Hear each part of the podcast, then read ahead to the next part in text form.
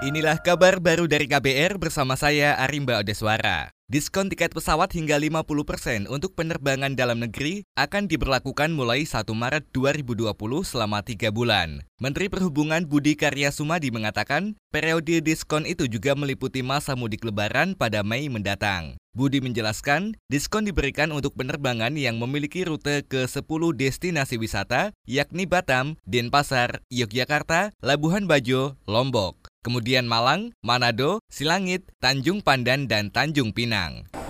Kita memang ingin mulai 1 Maret, April, Mei itu uh, dunia penerbangan uh, mendapatkan suatu insentif agar penumpang-penumpang ke 10 destinasi wisata itu bisa uh, bertambah ya. Menteri Perhubungan Budi Karya Sumadi menambahkan, kuota diskon berlaku bagi 25% persen kursi dari total kapasitas maksimal tiap penerbangan. Budi mengklaim, besaran insentif yang diberikan lebih tinggi dari rencana awal sebesar 30%.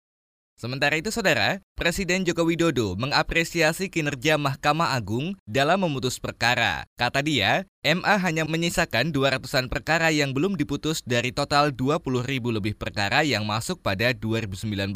Menurutnya, kecepatan itu merupakan buah dari inovasi dan reformasi yang dilakukan MA. Kami sangat menghargai upaya MA untuk mewujudkan peradilan yang sederhana, yang cepat, dan yang berbiaya ringan ada e-code, ada e-summon, ada e-filing, ada e-payment, dan juga ada e-litigation.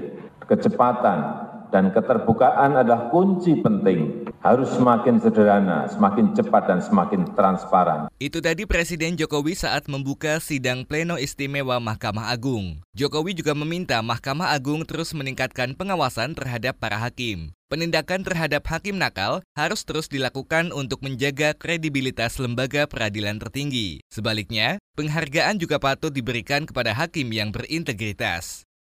Kita beralih ke informasi lain saudara. Sementara itu Mahkamah Agung mengklaim menyumbang lebih dari 40 triliun rupiah ke negara selama 2019 melalui penerimaan negara bukan pajak atau PNBP. Nilai itu meningkat sekitar 5 triliun dari capaian tahun sebelumnya. Ketua MA Hatta Ali mengatakan, kontribusi tersebut diperoleh dari uang denda dan uang pengganti yang berasal dari perkara pidana. Semua perkara yang berperan bagi pertumbuhan ekonomi tersebut merupakan bagian dari 6.689.756 perkara yang diputus oleh pengadilan tingkat pertama dan pengadilan tingkat banding seluruh Indonesia pada tahun 2019. Ketua Mahkamah Agung Hatta Ali menuturkan, uang denda dan uang pengganti berasal dari perkara pidana seperti pelanggaran lalu lintas, korupsi, narkotika, perikanan hingga pencucian uang. Selain dari perkara pidana, MA juga menyumbang 60-an miliar rupiah dari layanan perkara di pengadilan tingkat pertama dan banding.